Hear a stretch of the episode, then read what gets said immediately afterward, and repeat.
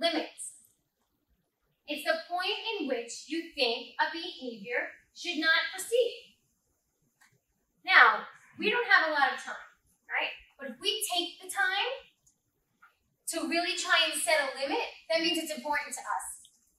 And eventually what happens is that student will either begin to comply because you will have the consistency that it takes, or the manipulation around trying to get their way will stop. Because they know that their manipulation is not working. They may not be cooperative as much as we would like or as easily or quickly, but the manipulation stops. But with consistency and limit setting, you will eventually get that cooperative decision-making power that you're looking for. It defines boundaries for acceptable behavior, and it's more than rules. You see, rules and limit settings are completely different. See, limit setting puts the power on the child.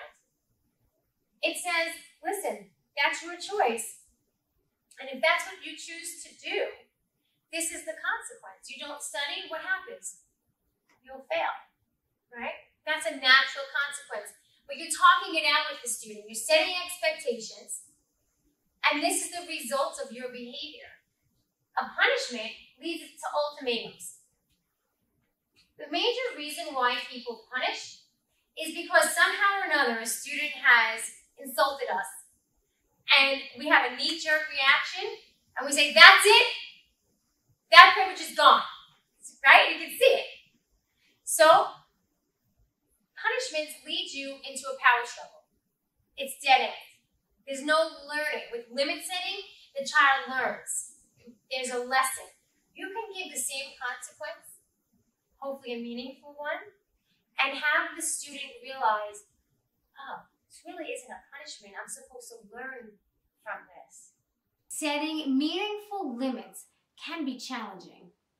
For example, if a child says, shut up, you're stupid, what do you know? It's easy to react by saying, that's it, no TV for a week, or no recess and I'm calling home. Clearly, there needs to be some consequence or recognition from the child that these are hurtful words. To encourage pro social behavior and the ability for the child to appropriately express his or her feelings, we should first look inside ourselves. You see, an insider tip about punishment is that they are given when we feel as though we are personally insulted or our feelings are hurt. See, punishments don't teach children, but they do get their reaction right away. So, realizing this tip, we need to rethink our initial reaction and consider setting limits. So, in contrast, setting limits allows the child to learn what behaviors are acceptable and are not acceptable while learning to take accountability. If your child or student speaks to you in a disruptive, disrespectful way, instead of reacting negatively, you can say, I'm going to give you time to calm down, then we can talk about this. Give it a little time, tell the child how you feel, label your emotion, and state your expectation. What is acceptable to you? For example, you can say, please tell me what you wanted without calling me names. If the child is quiet and needs a prompt, then do just that. You can say, if you're angry, how can you tell me?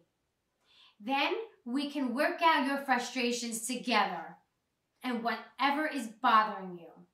Now, because we need you to remember that this is important, that we need to use nice words to one another and show respect, what should your consequence be for speaking to me that way?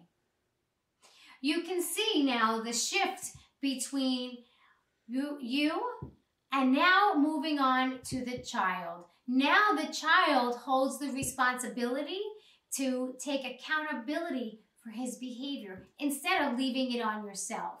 That is part of the learning process that the children need to make future positive pro social behaviors. Thank you for listening to the Student Success Beyond Expectations podcast, where school leaders, educators, and parents meet on behalf of children who struggle with learning. To bring workshops to your school or organization, contact Child Behavior Consulting and get started with resources available at childbehaviorconsulting.com, Amazon, and teacherspayteachers.com for ready to use resources and children's books. If you enjoyed this podcast, remember to review, subscribe, share, and give us a shout out on social media.